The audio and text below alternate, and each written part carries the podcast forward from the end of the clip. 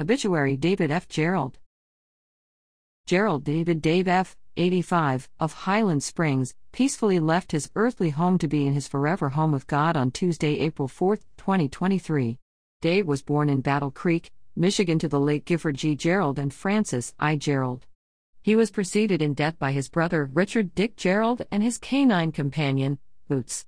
He is survived by his loving wife of 46 years, Nancy Gay Gerould, children, Cindy Gerould, Laura Aaron Hugh Tammy Gerould, Pat, David Liles, Karen, and Lisa Pulliam, Mickey, grandchildren, Cory Liles, Kim Jason Liles, Ashley Yacklon, Charlie, Ashley Bivins, Eric, Van Aaron, Tori Pulliam, and Colby Liles, great grandchildren, Donovan, Sydney Colson, Don Corbin, Evelyn, Jonah, Ava, and EJ, sister, Marilee Gerould, sister in law, Anna Gerould, and his canine companion, Rina.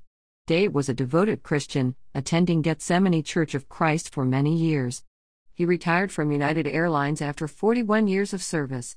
Dave loved to tell jokes to anyone he came in contact with, and still had them to tell in his final days. He always greeted you with a smile and a handshake or a hug. He loved watching basketball, going to baseball games, bowling, listening to live gospel music, and attending Christian conferences.